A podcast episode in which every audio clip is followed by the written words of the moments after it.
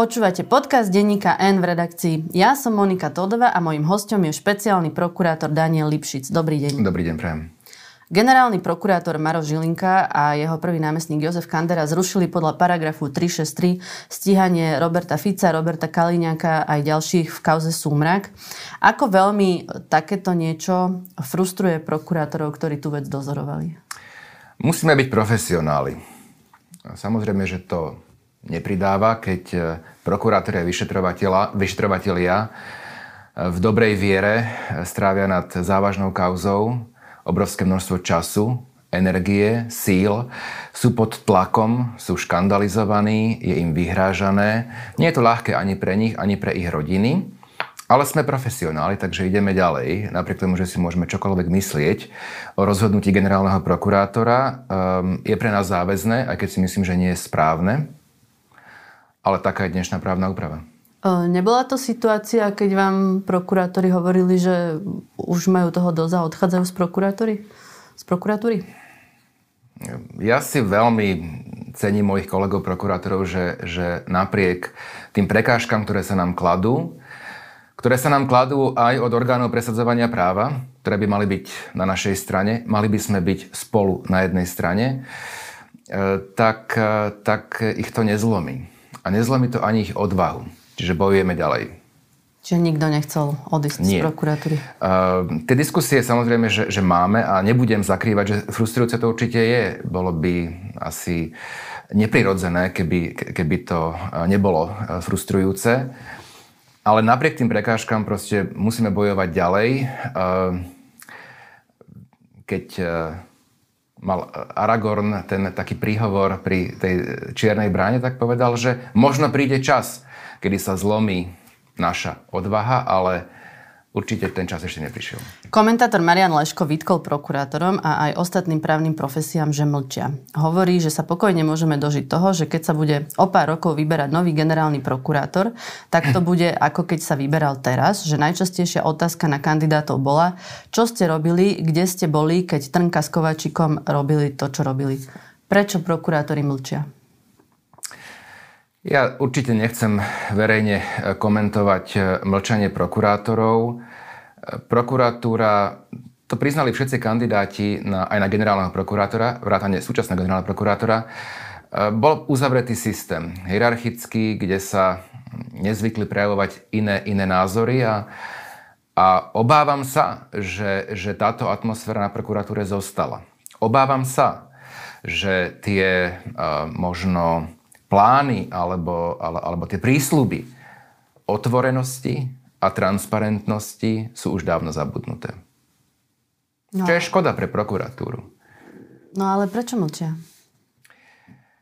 Uh, pretože um, ten systém, v ktorom kariérni prokurátori dlhé roky fungovali, uh, proste takým spôsobom nastavený, že každý si robí svoju prácu a väčšina prokurátorov si urobí dobre a konec koncov tie citlivé kauzy sú pridelované len niektorým, ktorí vedia ohnúť e, svoj charakter. Tí bežní prokurátori, tí čestní prokurátori také kauzy nikdy nedostanú. Ale v zásade je zrejme, že, že každý, kto vyvolá nejakú vlnu, tak dostane poza uši, tak povediac. Takže, takže si myslím, že väčšina sa tomu systému prispôsobila. Podľa mňa to nie je správne, ja som prišiel zvonku. A aj preto si cením mimoriadne e, tú kolegialitu s prokurátormi na špeciálnej prokuratúre. No ale aj tí prokurátori, prokurátori na špeciálnej prokuratúre sú ticho. Tak ja si nemyslím, že, vlastne že, že vám zastaví úlohou... takúto veľkú kauzu a no, nikto nič sa, nepovie. No, e, poprvé chcem povedať, my sme sa ozvali opakovane. Opako, ozvali sme sa, keď boli keď bolo rozhodnuté o, poviem to tak, že kontroverzných 363 vo veci Pčolinsky, vo veci Háščak. Dali sme vyjadrenie, všetci vedúci prokurátori na jar tohto roku, pomerne rozsiahle. My samozrejme, že musíme byť zdržanliví. A, a my ne, nechceme vyvolávať ani konflikty, nemáme to ani žiaden záujem. A myslím si, že sa vyjadríme v rozumnom čase ako kauze Sumrak. Ale tá kauza je živá kauza. To znamená, že určite sa nemôže k nej vyjadrovať prokurátor, ktorý v nej vykonáva dozor. Práve preto, aby nedal osobám, ktoré dnes sú v postavení podozrivých, argumenty na, na jeho namietanie. Čiže my preto musíme byť zdržanliví a nemôžeme sa ku každej kauze, kauze vyjadrovať. Proste o to viac musíme konať a ubezpečujem vás, že aj konáme. A čo je ešte na tej konať. kauze živé? Tá kauza je stále v trestnom konaní. Ale možno bude zobratá vašej prokuratúre? No, e, v tej časti, ktorá sa týka zločinu založenia, zosnovania a podporovania zločineckej skupiny nám zobrata byť nemôže, lebo je to naša výlučná vecná príslušnosť. Ale práve obvinenie z tohto trestného činu bolo zopšené? Áno, ale trestné konanie aj v tejto veci prebieha ďalej. Čiže ešte to nie je definitívne uzavreté. Určite nie. Namiesto toho, aby sa teda ten právny stav zdvihol a povedal, že aj prípady vplyvných a mocných ľudí patria na súd, tak 8 krajskí prokurátori podporili vo vyhlásení pána Žilinku. Jednak sa im nepáči, ako sa o ňom vyjadrujú politici a médiá a tiež tvrdia, že paragraf 363 je v poriadku. Toto vás nesklamalo? Sklamalo? No to je všetko, čo k tomu poviem. Myslím si, že každý, kto je vo verejnej funkcii, vo vysokej funkcii, sa v nejakom okamihu musí rozhodnúť, čo je pre neho dôležitejšie. Či byť v tej funkcii ďalej, alebo nejaká konzistentnosť názorová a charakterová. To je moje všeobecné konštatovanie a určite nebudem ja komentovať krajských prokurátorov, ktorí sú uh, priamo riadený a menovaný generálnym prokurátorom. To by nebolo korektné ani voči ním a nebolo by to z mojej strany náležité. No ale čo tu máme za prokurátorov, keď všetci 8 krajskí prokurátori? Naozaj nechcete odo mňa, aby som ja komentoval krajských prokurátorov verejne. Nebudem to proste robiť. Mám na to samozrejme svoj názor a myslím, že každý rozumný človek, dokonca si myslím, že každý rozumný prokurátor si o tom svoj názor urobí, ale v pozícii, v akej som, by nebolo náležité to verejne komentovať. Ako vlastne hodnotíte to, ako sa vám darí s prípadmi tých mocných a vplyvných ľudí, ktorí tu tvorili ten mafiánsky systém? Myslím si, že z veľkej časti sa nám darí a poviem aj dôkaz toho, že sa nám darí a to je e, ten obrovský tlak na drastické znižovanie trestných sadzieb v ekonomických trestných činoch. Jednoducho vplyvné osoby vidia, že dôkazná situácia je silná, síce na tlačovkách a na súde hovoria niečo iné, ale reálne vedia, aká je dôkazná situácia vedia, že tá dôkazná situácia môže smerovať s najväčšou mierou pravdepodobnosti k uznaniu viny, tak sa teda snažia urobiť, urobiť, urobiť zmenu v trestnom zákone a drasticky znížiť trestné sadzby za ekonomické trestné činy, aby aj v prípade uznania viny dostali čo najnižšie tresty, prioritne teda podmienečné tresty odňatia slobody.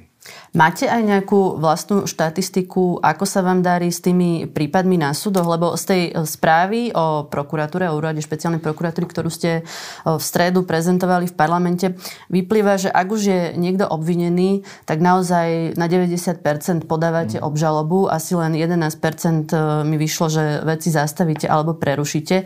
Máte aj štatistiku úspešnosti na súdoch? V princípe je, je asi podobná, to znamená okolo 90%, eh, a to je samozrejme dlhodobá vec.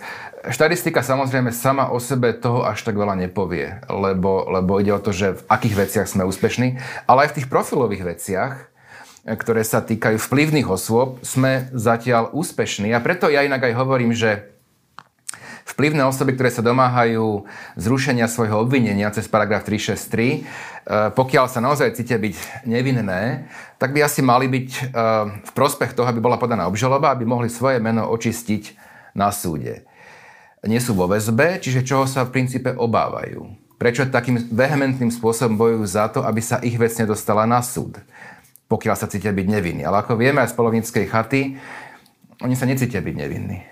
Oni, oni vedia, aká je situácia a, a skôr sa snažia nejakým spôsobom cez ten verejný tlak, cez tú verejnú škandalizáciu prokurátorov, vyšetrovateľov e, zabezpečiť, aby sa tie kauzy zabrzdili, zastavili a aby osoby, ktoré už stoja pred súdom, pokiaľ by boli odsúdené, aby nehovorili ďalej. Keď hovoríte o tých profilových veciach, za jednu takú ste v správe označili aj kauzu očistec. Povedali by ste, že aj tam ste zatiaľ úspešní? No, tu kauzy ja komentovať verejne nechcem kvôli tomu, že tam mám procesné postavenie poškodeného. Ale procesne vieme, aká je situácia.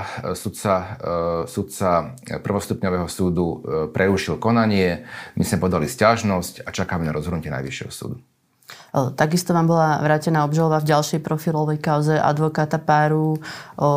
Bola vrátená obžaloba aj v prípade pána Pčolinského. Toto je úspešný postup alebo neúspešný? No, e, vo vzťahu k e, advokátovi Parovi rozhodoval ten istý sudca, ako, rozhodol kauzu očistec. Znovu tam bola podaná stiažnosť, čiže pravoplatne rozhodnuté nie je. Naozaj v tomto si počkajme na pravoplatné rozhodnutie Najvyššieho súdu. Vo veci Pčolinský je pravoplatné rozhodnutie o vrátení veci, e, len nemáme doručené ešte písomné vyhotovenie z Najvyššieho súdu. Určite bude zverejnené a ja sám som zvedavý, akými dôvodmi Najvyšší súd e, bude argumentovať e, v tejto veci. Ale znovu to nebudem ja verejne komentovať práve kvôli tomu, že vo veci Pčolinsky som vylúčený. Vy ste dobre poznali pánov Žilinku aj Kanderu pred nástupom do funkcie. Prečo podľa vás nechcú dovoliť, aby sa tie prípady dostali na súd? Znovu by, som, by z mojej strany nebolo profesionálne, ale ani korektné a kolegiálne, teda, aby som ja hodnotil ich motiváciu. Tu každý nech zhodnotí sám. Ja nejaké zhodnotenie mám, ale určite by som ho nechcel verejne prezentovať. Marošovi Žilinkovi podľa agentúry Focus a podľa prieskumu dôveruje 45% ľudí, vám 29, policajnému prezidentovi Hamranovi 30. Neznamená to, že ľudia vlastne nechcú, aby sa tie prípady dostali na súd, že vlastne súhlasia s pánom Žilinkom? K tomu by som možno že povedal dve veci. Jednu, jednu menej dôležitú a tá je, že bohužiaľ v tom verejnom priestore ktorý je, ktorý je zahltený aj v médiách mnohých, ktoré sú vlastnené obvinenými osobami. V tom verejnom priestore prichádza k masívnej škandalizácii vyšetrovateľov, prokurátorov, čo môže mať odraz vo verejnej mienke. Tá všeobecnejšia otázka samozrejme je, že, že a ktorú si ja kladiem, ale je to taká rečnická otázka, či spoločnosť naozaj chce reálnu očistu. Či naozaj spoločnosť chce, aby zákon platil pre každého, nie len pre toho, kto má iné tričko stranické, ale pre toho nášho už, už nie. Tam toho by sme stíhať nemali. To je pre mňa zásadná otázka. A to je otázka pre sociológov. A to vypetie protikorupčné, ktoré bolo po, po vražde Jana Kuciaka a Martiny Kušnerovej, možno, že naozaj bolo vynimočné v tom, že prišlo k vražde um, dvoch mladých nevinných ľudí. Ľudia si to spojili, že to súvisí s tou korupciou.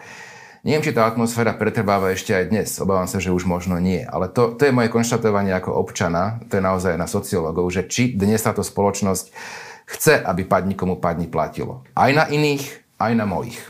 O tom ja nie som úplne presvedčený.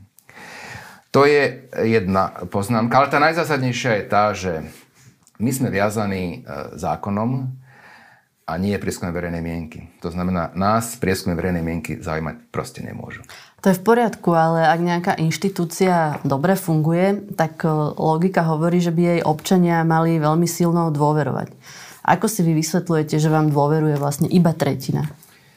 No, tým, čo som povedal... Uh, tými útokmi? Uh, jednak, jednak tými útokmi, ale jednak aj tým, že podľa mňa časť spoločnosti v zásade tú tézu o očiste spoločnosti vníma ako správnu, pokiaľ sa týka len iných, iných, nie tých našich, nie tých mojich obľúbených politikov, ale tých iných. A pokiaľ sú stiahli tí moji obľúbení politici, tak je to problém. A to si myslím, že, že, že, že je dôvod aj, aj tých prieskumov, ale nechcem sa nad tým ja hlbšie zamýšľať, pretože nie som soci, sociológ a ani sa nad tým hlbšie nezamýšľam. To si musíte pozvať niekoho iného do štúdia. A nerobíte vy niekde chybu? Uh, no, povedzte mi, že kde? Neviem, komunikačnú? Ja, no komunikačnú. Uh, ja som presvedčený o tom, a vnímam to aj, aj z toho, ako vychádzajú naše veci na súdoch, že chybu nerobíme. A poznám mojich kolegov, um, ja som to už opakovane hovoril, že, že za tie dva roky, takmer dva roky, čo som na špeciálnej prokuratúre, tak pre mňa spolupráca s mojimi kolegami prokurátormi USP je mimoriadným ľudským a odborným obohatením a naše, naše obžaloby sú úspešné komunikačne. My nemáme možnosť reagovať na útoky pravidelne, ktoré sú voči nám vedené. Pán generálny prokurátor na to, na to nereaguje, ja to beriem, je to proste jeho, jeho, jeho e, právo alebo jeho rozhodnutie. A my reagovať nemôžeme. Práve preto jeden z obvinených v kauze Súmrak na Polinskej chate hovoril, že on do nás bude sústavne útočiť, lebo my sa nemôžeme brániť. To samozrejme vypoveda o nejakej charakterovej črte, keď útočíte na niekoho, o kom viete, že sa nemôže brániť, ale to je tak všetko, čo k tomu môžem povedať. No však každý, každý má nejaké charakterové črty. Neodraža sa v tom prieskume aj vaša politická minulosť? Že jednoducho ľudia už vás mali nejak zaškatulkovaného? No pozrite, e, e, poviem to, nechcem to úplne porovnávať, ale keď si pozriete e, policajného prezidenta Hamrana, tie čísla sú pomerne rovnaké, ja myslím 1% tam je rozdiel, on nemal politickú minulosť. Bol kariérny policajt, šéf elitného komanda, čiže v tomto asi nebude. Ako veľmi je pre vás dôležité, či zostane táto vláda do konca funkčného obdobia, alebo, alebo budú predčasné voľby? Práve dnes sa hlas, začína v parlamente rozpráva o vyslovení nedôvery predsedovi vlády. Uh, neriešim to a priznám sa, že ani to veľmi nesledujem. Uh, aby ste len rozumeli, že ja to zvyknem hovoriť často, lebo, lebo to možno nie je až také známe. Úrad špeciálnej prokuratúry je prvostupňová prokuratúra. My máme enormný nápad vecí, uh, enormný počet pojednávacích dní v roku. Každý z nás dozoruje kauzy, píše obžaloby, pojednáva. Každý jeden týždeň. Máme toľko vecí, že ja nemám ani časový priestor sledovať, naozaj len marginálne sledujem eh, ten verejný život, ale ani nás to nemôže ovplyvňovať. A určite nás to ani neovplyvňuje. Eh, bývalá ministerka spravodlivosti Maria Kolíková, ktorá je tiež podpísaná pod ten návrh na vyslovenie nedôvery, hovorí, aby sme sa pri vyšetrovaní korupcie neupínali na tých pár mesiacov, že protikorupčná musí byť aj následujúca vláda a práve preto je teda podľa nich dôležité, aby táto vláda skončila. Súhlasíte? Nechcem vôbec komentovať výroky politikov. Ani či s tými súhlasím, nesúhlasím. Toto nie je moja parketa. Skôr mi ide o to, že či sa nemáme upínať na tých pár mesiacov pri vyšetrovaní korupcie, že vlastne potrebné sú ešte roky. Pozrite, my ideme e, tam, kam nás dôkazy dovedú. Áno, dovádzajú nás niekedy ďalej a ďalej. Áno, niekedy máme prekážky, vraciame sa naspäť. Je to taká, taká frustrujúca niekedy situácia, ale proste ideme ďalej. A pôjdeme ďalej pokiaľ budeme môcť ísť ďalej. A čo sa stane o pol roka, o rok, o dva, nikto z nás nevie a tým sa tým pádom my ani nezaoberáme. Ja, ja som to už povedal e, na pohode, e, zopakujem to, že, že, že e, knieža Schwarzenberg spomínal, že sú len dva jazyky na svete, ktoré majú slovo pre, predposratosť. Slovenčina a čeština. Že ešte sa nič nestalo a už sa ľudia obávajú, že sa niečo stane. To, to, to vám musím povedať, že nie je slovo, ktorému na úrade špeciálnej prokuratúry nejako zvlášť holdujeme. Čiže neriešime to. V stredu ste teda prednášali tú výročnú správu vášho úradu a povedali ste, že SIS rok a pol pracuje na tom, aby boli zabrzdené vyšetrovania veľkých kauz. Tajná služba na to reagovala, povedala, že ide o absolútnu lož a vyzvala vás, aby ste takéto tvrdenia aj podložil a ukázal verejnosti, o čo opiera svoje útoky na spravodajskú službu. Takúto výzvu musíme verejne adresovať aj preto, že ide o bezprecedentný útok predstaviteľa jedného štátneho orgánu na iný štátny orgán a ako taký žiaľ prispieva k podkopávaniu dôvery občanov v štátne orgány. SIS nenesie žiadnu vinu na stave, v akom sa nachádzajú viaceré trestné konania vo vašom dozore. No, zatiaľ poviem len jednu vec a možno, že príde čas, keď budem hovoriť ďalšie veci. Ale tu jednu vec poviem hneď teraz a budem na to reagovať dnes aj, aj verejne. Som prekvapený, že sa Slovenská informačná služba ozvala, ale keď sa ozvala, tak asi potrebujú odpoveď. Predsa vieme, a v parlamente to viacerí poslanci vlastne nadniesli, keď som prednášal včera správu o činnosti špeciálnej prokuratúry, že Slovenská informačná služba už v máji minulého roku doručila do parlamentu, lebo predniesla sa v parlamente správa o tom, ako sú manipulované e, trestné stíhania a ako sú navádzaní údajne niektorí spolupracujúci obvinení ku krivým výpovediam. K tomu poviem dve veci. Jedna vec je, ktorá sa možno si až tak netýka, je, že z toho, z toho celého podozrenia o manipulácii výpovedí zostalo to, že Čaba Demeter údajne v jednej úplne bezvýznamnej veci nevidel cez sklo reštaurácie dovnútra a za to bol aj v rámci dohody o vine a treste odsudený. To je celá manipulácia trestných stíhaní. Ale druhá vec je, ja som si nevšimol v paragrafe 2 zákona o Slovenskej informačnej službe, že by SIS bola kompetentná preverovať krivé výpovede alebo integritu trestných stíhaní. To je mimo kompetencie Slovenskej informačnej služby. A Slovenská informačná služba je viazaná takisto ako aj my znením ústavy, že môže, môže vykonávať len to ako štátny orgán, čo umožňuje zákon. Nič takéto jej zákon neumožňuje. Prečo sa to podľa vás deje? Ja som to už povedal opakovane, keď začali podozrenia smerovať aj k špičkám Slovenskej informačnej služby a ľuďom blízkym Slovenskej informačnej službe, tak vtedy začala proste obrovská protiofenzíva, ako spochybniť vedené trestné stíhanie. Bohužiaľ. Ja si teda pamätám túto situáciu za dlhé roky a je v podstate stále rovnaká, že mm, ministri vnútra, teda samozrejme s výnimkou pána Kaliňaka, policajní prezidenti sa stiažujú na Slovenskú informačnú službu a stále ju označujú ako akýsi deštrukčný prvok vo vyšetrovaní, hlavne teda vplyvných, mocných ľudí. To je tu 20 rokov. Prečo s tým nikto nič neurobil? To nie je otázka na mňa. Rozhodne, e, e, znovu poviem, my nevyhľadávame konflikty ani so Slovenskou informačnou službou, ani s generálnou prokuratúrou. Ale brániť sa budeme. Bez debaty. Vy ste poslali list generálnemu prokurátorovi, pánovi Žilinkovi, že ho žiadate o verifikáciu informácie, ktorá vraj pochádza od IT technikov na prokuratúre, že v IT prostredí prokuratúry bol nasadený systém od spoločnosti Safetyka, ktorý je spôsobili nepretržite monitorovať akúkoľvek činnosť a prácu každého prokurátora s počítačom. Ako vážne je toto podozrenie? A dostali ste už nejakú odpoveď? No, neviem teda, odkiaľ ten list máte. Bola to informácia pre generálneho prokurátora, alebo to interná informácia, e, tak k tomu sa ja vyjadrovať bližšie nechcem. Takáto informácia tu je. Pán generálny prokurátor mi už komunikoval nejaké svoje, svoj, svoj názor na vec, že sa tým zaoberá generálna prokuratúra. Ale nechcem v tomto štádiu uh, nič bližšie k tomu hovoriť. Som aj prekvapený, že, že takýto, tak, takáto informácia sa k vám dostala. Je to samozrejme, že, že, že vážne podozrenie. Je pravdou, že prokurátori, mnohí, nie len špeciálne prokuratúry, sú e, znepokojení takýmito informáciami a verím, že sa vysvetlia v krátkej dobe. Je to veľmi dôležité.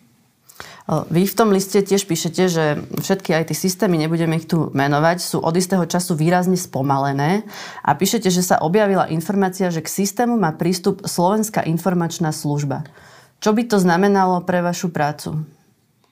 No, nebudem teda, hovorím, aj som prekvapený, komentovať e, ja internú komunikáciu s generálnym prokurátorom. Uh, áno, takáto, takáto informácia z, síce zaznela uh, polohe, ktorá nie je potvrdená. To znamená, že ja ju nebudem nejakým spôsobom teraz uh, komentovať. Uh, generálny prokurátor mi prislúbil, že sa vecou naozaj intenzívne zaoberajú, čiže komunikoval so mnou tú, túto vec. Musím povedať, že korektne, zatiaľ ja nemám k tomu nič, čo by som, čo by som dodal.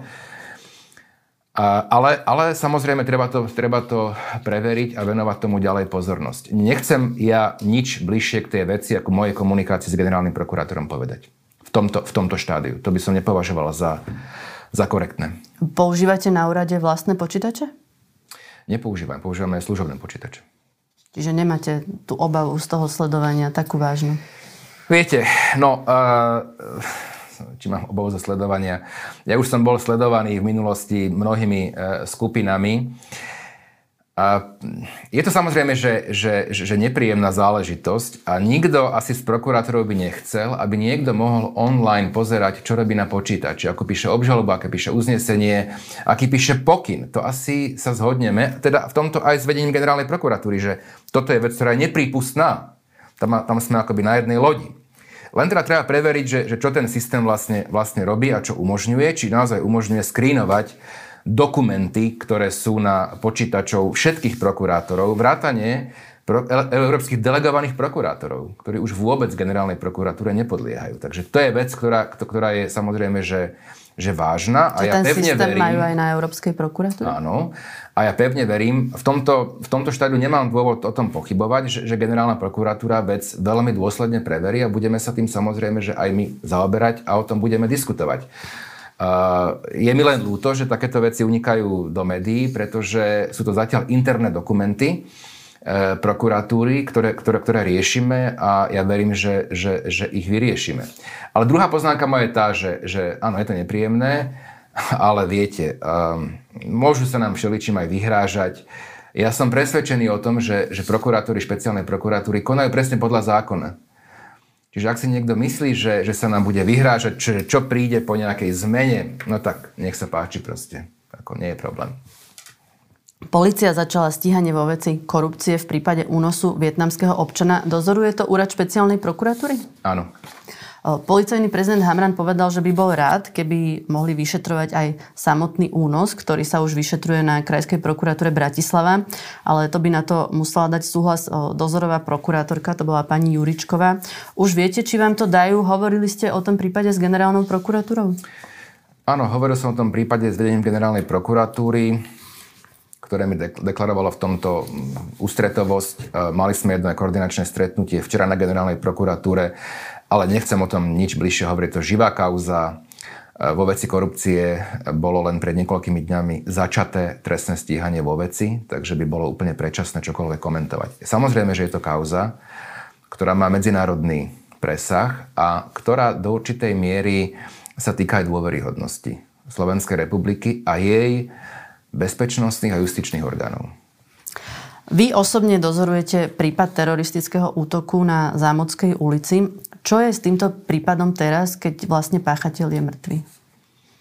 Beží trestné stíhanie a vykonávajú sa znalecké dôka- dokazovanie sa vykonáva. To znamená, že sa analýzujú a rôzne príspevky a materiály, ktoré, ktoré boli zaistené, analýzujú sa, analýzujú sa elektronické nosiče, ktoré boli zaistené, takže tam stále prebieha trestné stíhanie.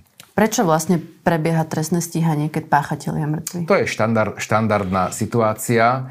E, pokiaľ sa vykonajú všetky dôkazy, tie sa môžu vykonávať len pokiaľ prebieha trestné stíhanie. A následne samozrejme, že trestné stíhanie predpokladám, že bude zastavené práve kvôli tomu, že osoba, ktorá mala byť páchateľom činu, zomrela.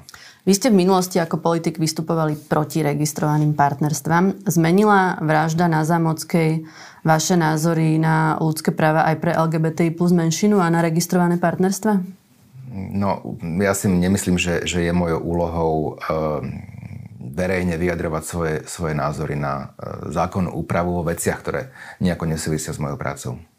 A zmenila tá vražda niečo na vašich postojoch? Uh, len keď, keď e, hovoríte o mojich postojoch, tak viete aj moje postoje v tom, že som vždy hovoril dlhé roky, že poprvé je potrebné, aby boli upravené bežné životné situácie, uh, aj teda uh, párov rovnakého pohľavia, či v občianskom zákonníku alebo iných zákonoch, a že je veľmi dôležité, aby sme dávali vo verejných vyjadreniach pozor na to, čo hovoríme, pretože niekedy nenávistné prejavy v určitom okamihu môžu viesť aj k nenávistným činom.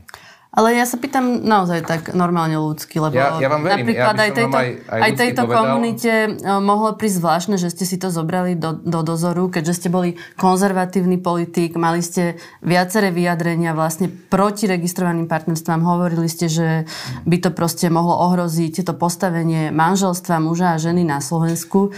Čiže vyslovene ľudsky sa pýtam aj z hľadiska toho, že tu prebieha nejaký dialog medzi konzervatívcami a liberálnymi, že či to s vami vami niečo urobilo s vašimi názormi? Poviem tomu dve veci. Ja som to mal, to mám v dozore kvôli tomu, že, že ma informoval ešte večer aj krajský prokurátor, že tá vec bude kvalifikovaná ako vražda.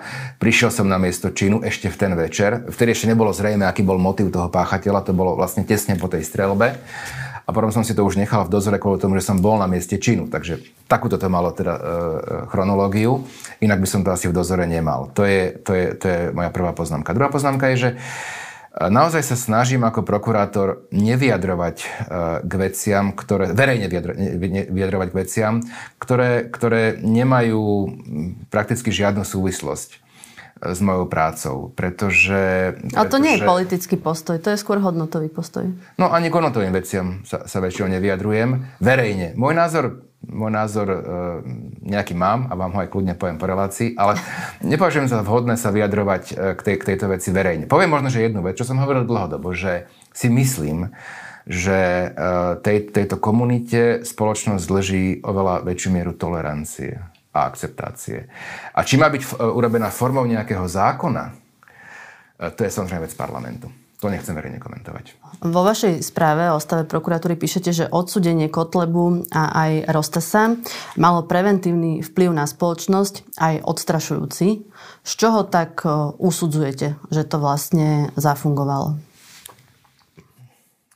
Pretože si myslím, že ľudia vo verejnom priestore, politicky činné osoby si dávajú oveľa väčší pozor na svoje vyjadrenia a nemali sme takýto podobný prípad trestného stíhania. A znovu to poviem v tej rovine, keď sa vrátim, aby ste nemali pocit, že ja sa nejakým otázkam vyhýbam. Len sa snažím naozaj venovať, venovať uh, moje, mojej parkete. To je veľmi dôležité. Uh, veď poznáte aj môj, môj názor na, na slobodu prejavu. Bol, bol verejne známy, ale ja o ňom teraz nehovorím. Ja som povedal aj na hearingu, my sme viazaní platným trestným zákonom.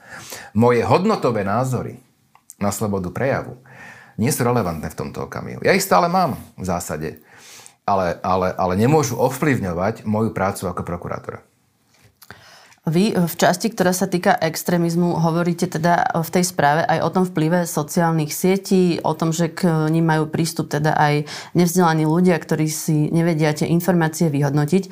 Prezidentka Zuzana Čaputová opakovane hovorí, že pokiaľ ide o tú nenávisť a o tie výhražky, že zákony máme dobré, ale tá aplikácia je zlá. Že orgány činné v trestnom konaní jednoducho tie výhražky často zľahčujú. Súhlasíte s tým, že tá aplikácia nie je dobrá?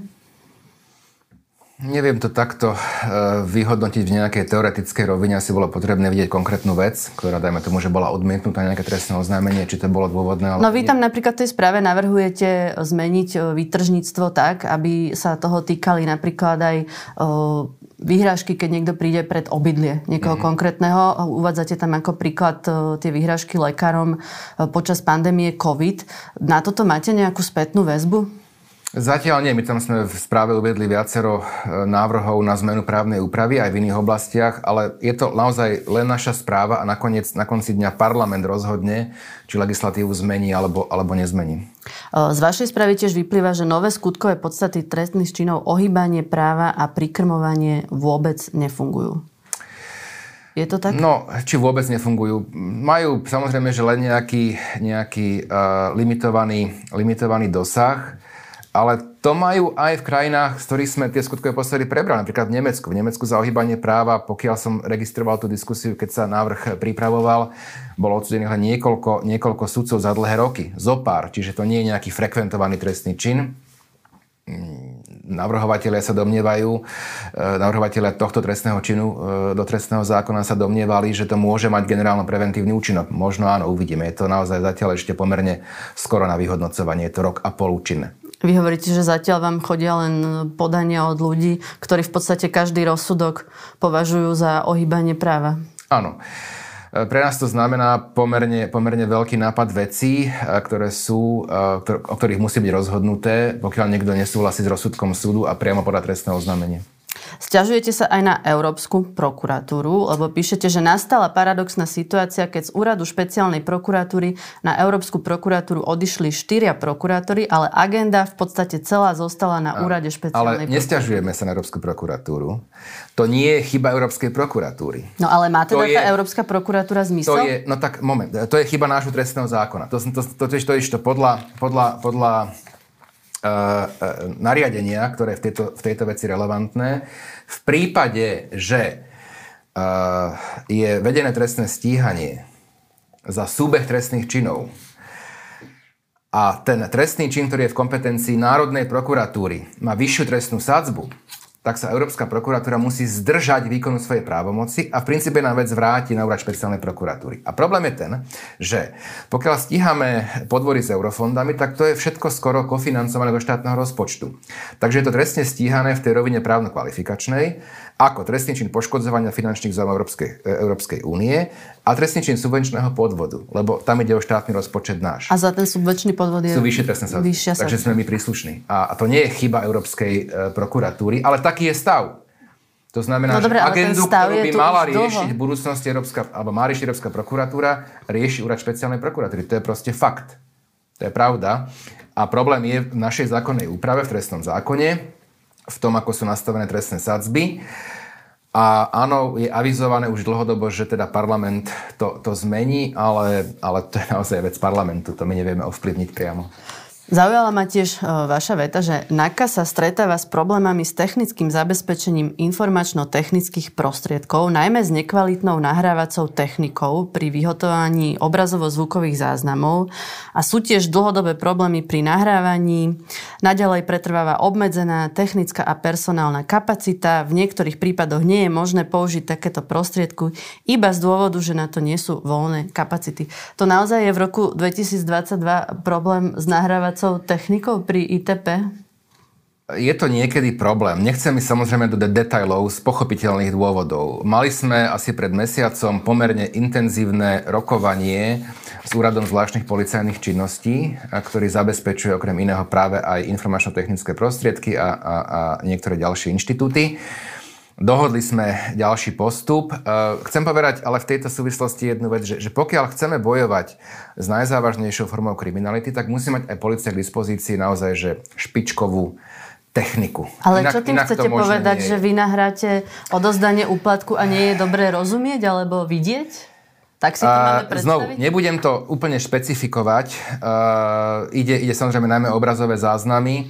E, pretože by to nebolo vhodné kvôli tomu, že je to verejná relácia, takže ja nebudem zverejňovať, aké prostriedky dispozícii policia má, aké nemá, ale proste sú tam rezervy, ktoré verím, že v krátkej dobe budú odstránené. Rokovali sme o tom na veľmi technickej, podrobnej úrovni a verím, že to odstránené bude. Znovu to poviem, e, sa dostanem k tomu, že, že pokiaľ chceme, aby sme vedeli bojovať efektívne, s formami korupcie, ktoré sú najviac zničujúce pre právny štát, tak policia musí mať dispozícii aj na to vyčlenené efektívne a špičkové prostriedky. E, po e, vražde na Zámockej som počul, že treba navýšiť rozpočet Slovenskej informačnej službe. No, to asi si niekto robí srandu, musím povedať. Lebo na konci dňa, keď takáto situácia nastane, keď takýto incident nastane, tak je to policia, ktorá je v teréne. A nie Slovenská informačná služba. Vy tiež hovoríte, že by bolo vhodné zabezpečiť centralizovanie niektorých prístupov do informačných systémov orgánov štátnej správy, pretože sa stáva, že keď si vyšetrovatelia vyžiadajú niektoré, niektoré informácie oficiálne písomnou formou, tak po žiadosti sa i o tejto skutočnosti, sú i hneď o tejto skutočnosti informovaní podozriví z tohto zaujímavého prostredia a príjmajú opatrenia na zahľadzovanie dôkazov. Čiže vy ste si vypýtali informácie z nejakého štátneho Polícia. orgánu, policia, a ten štátny orgán o tom informoval podozrivých, že unikli z neho informácie? Boli také prípady, tiež ich nebudem, keďže bežia trestné stíhania, nejako bližšie špecifikovať, ale tak. také, prípady, také prípady boli a riešime ich aj my. Riešime ich aj my. Um, preto si myslím, že bolo dobré, aby policia mala prístup uh, k niektorým uh, re- registrom. Ale o, o čom sa rozprávame? O akých registroch? Mm, nechcem to špecifikovať, o sociálnej špecifikovať pretože, pretože uh, sa to týka živých trestných vecí. Ani nepoviete, do ktorých inštitúcií by ste sa chceli dostať? V tomto okamihu, v tomto okamihu nie. A teda nie my, ale policia. Vy tiež navrhujete, aby prokurátorov USP vyberali samotní prokurátori USP. Je to aj vaša reakcia na to, ako sa pán Masar nestal vašim zástupcom? Vy ste boli na tom výberovom konaní? Bol, no. Určite áno. A to považujem, to chcem povedať, že, že, že, že za, za, za veľmi nefér. Za veľmi nefér. E, doktor Masár je kariérny prokurátor a musím povedať, a myslím si, že sa na tom zhodnú aj so mnou iní prokurátori, ktorí s ním v nejakom čase spolupracovali, že je to jeden z našich najlepších prokurátorov. Prešiel okresnou prokuratúrou, krajskou, generálnou, teraz je na úrade špeciálnej prokuratúry. Je to človek, ktorý je mimoriadne odborne erudovaný veľmi dobre v pozícii povereného zástupcu e, túto funkciu zvládal, bol veľmi rešpektovaný kolegami, asistentami, administratívou. A kvôli jednej kauze korupčnej, to hovoríme o týkajúcej sa bývalého e, riaditeľa SIS, nie? Aha, pána Pčolinský, jasne. Uh, tak bol zablokovaný vo výberovom konaní. Ja som to povedal priamo vo výberovej komisii, aj pánovi prému námestníkovi Kanderovi, ktorý to ani nereagoval. Považujem to za, za, za zlé. My naozaj nevyhľadávame konflikty s generálnou prokuratúrou. Ale ak majú nejaké citlivé, profilové, korupčné kauzy alebo iné kauzy, kontaminovať dlhodobo vzťahy na prokuratúre a kontaminovať spravodlivosť na Slovensku, tak to považujem za znepokojujúce. To je tá jedna rovina. Druhá rovina je, že je to proste akože ľudský vo vzťahu k doktorovi Masárovi proste veľmi nefér. To hovorím tak jemne, lebo ma napadlo iné slovo. A pán Masar vlastne ako poverený zástupca rozhodoval v tej veci o sťažnostiach, tak je to? E, tým, že ja som v tej veci bol vylúčený, tak e, boli, my sme na to aj reagovali, e, opakované urgencie na predloženie spisu, ale nebolo ho možné predložiť kvôli tomu, že sa tam rozhodovalo procesne o niektorých veciach. Takže on tú vec vlastne tým pádom komunikoval s generálnou prokuratúrou v danom čase, predtým ako bola podaná obžaloba. No a teda zablokovali ho zástupcovia generálnej prokuratúry v tej výberovej komisii. Nejak vám to zdôvodní? Nie. Ja som aj čakal, lebo ja som... Mňa to nahnevalo, aj ľudské ma to nahnevalo. Nie sme stroje. A bolo to naozaj, že nefér. Strašne nefér. Strašne nefér. Um, pokiaľ fungujete v, v akejkoľvek, by som teraz povedal, že normálnej inštitúcii, tak pokiaľ si robíte dobre svoju robotu, a viac ako dobre, tak e, ste nejako nadriadenými oceňovaní nejakým spôsobom, kariérnym postupom alebo, alebo nejak podobne. A tu sa mi zdá, že to je naopak. A to je problém podľa mňa. A to je frustrujúce. A ja som na tej komisii povedal zástupcom generálnej prokuratúry, že, že, že, že, že, že to považujem naozaj za nefér. A že, že, že prečo jedna kauza alebo niekoľko kauz to nakontaminuje vzťahy, na to mi nepovedali nič. Ani jedno slovo a poznáme sa nejakú dobu. A to mi proste príde, že to nie je dobré. No. Špeciálny prokurátor Dušan Kovačík mal za 8 rokov štatistiku 61.0, čo znamená, že zo 61 vecí, ktoré dozoroval, nepodal ani jednu obžalobu. Akú štatistiku máte zatiaľ vy? Ja si ju nevediem, ale podal som pomerne veľa obžalob v zločineckých skupinách, v úkladných vraždách, Mám v princípe v dozore, myslím ale teraz veci, ktoré sú potačenie trestného stíhania, neviem, približne asi dve tretiny nápadu veci iných kolegov. Pojednával som približne asi 50 pojednávacích dní v tomto roku, takže ja, čo som povedal, že chcem byť e, aktívnym prokurátorom, tak to sa mi darí naplňať, veď to mi konec koncov nikto nevyčíta, že sa to nedarí. Lebo, lebo ja na konci dňa si myslím, že, že ten systém na, aj na prokuratúre, v súdnictve, že sú nejakí doživotní funkcionári, ktorí už neboli 20 rokov v pojednávacej miestnosti, že to je problém. Potom sa držia funkcie len preto, lebo už do toho priameho výkonu ísť ani nevedia. Mňa právo baví, mňa baví pojednávať a, tak si tú robím to. štatistiku pozrite a ešte ju doplníme do prepísaného podcastu, dobre? Dobre. Počet, obžalob. Počet obžalob. Iné nie. Dobre, počet Z koľkých prípadov, koľko obžalob? Dobre. Ďakujem veľmi pekne, že ste prišli. Ďakujem to bol pozvanie. špeciálny prokurátor Daniel Lipšic. Počúvali ste podcast v redakcii, ja som Monika Tódová a do počutia na budúce.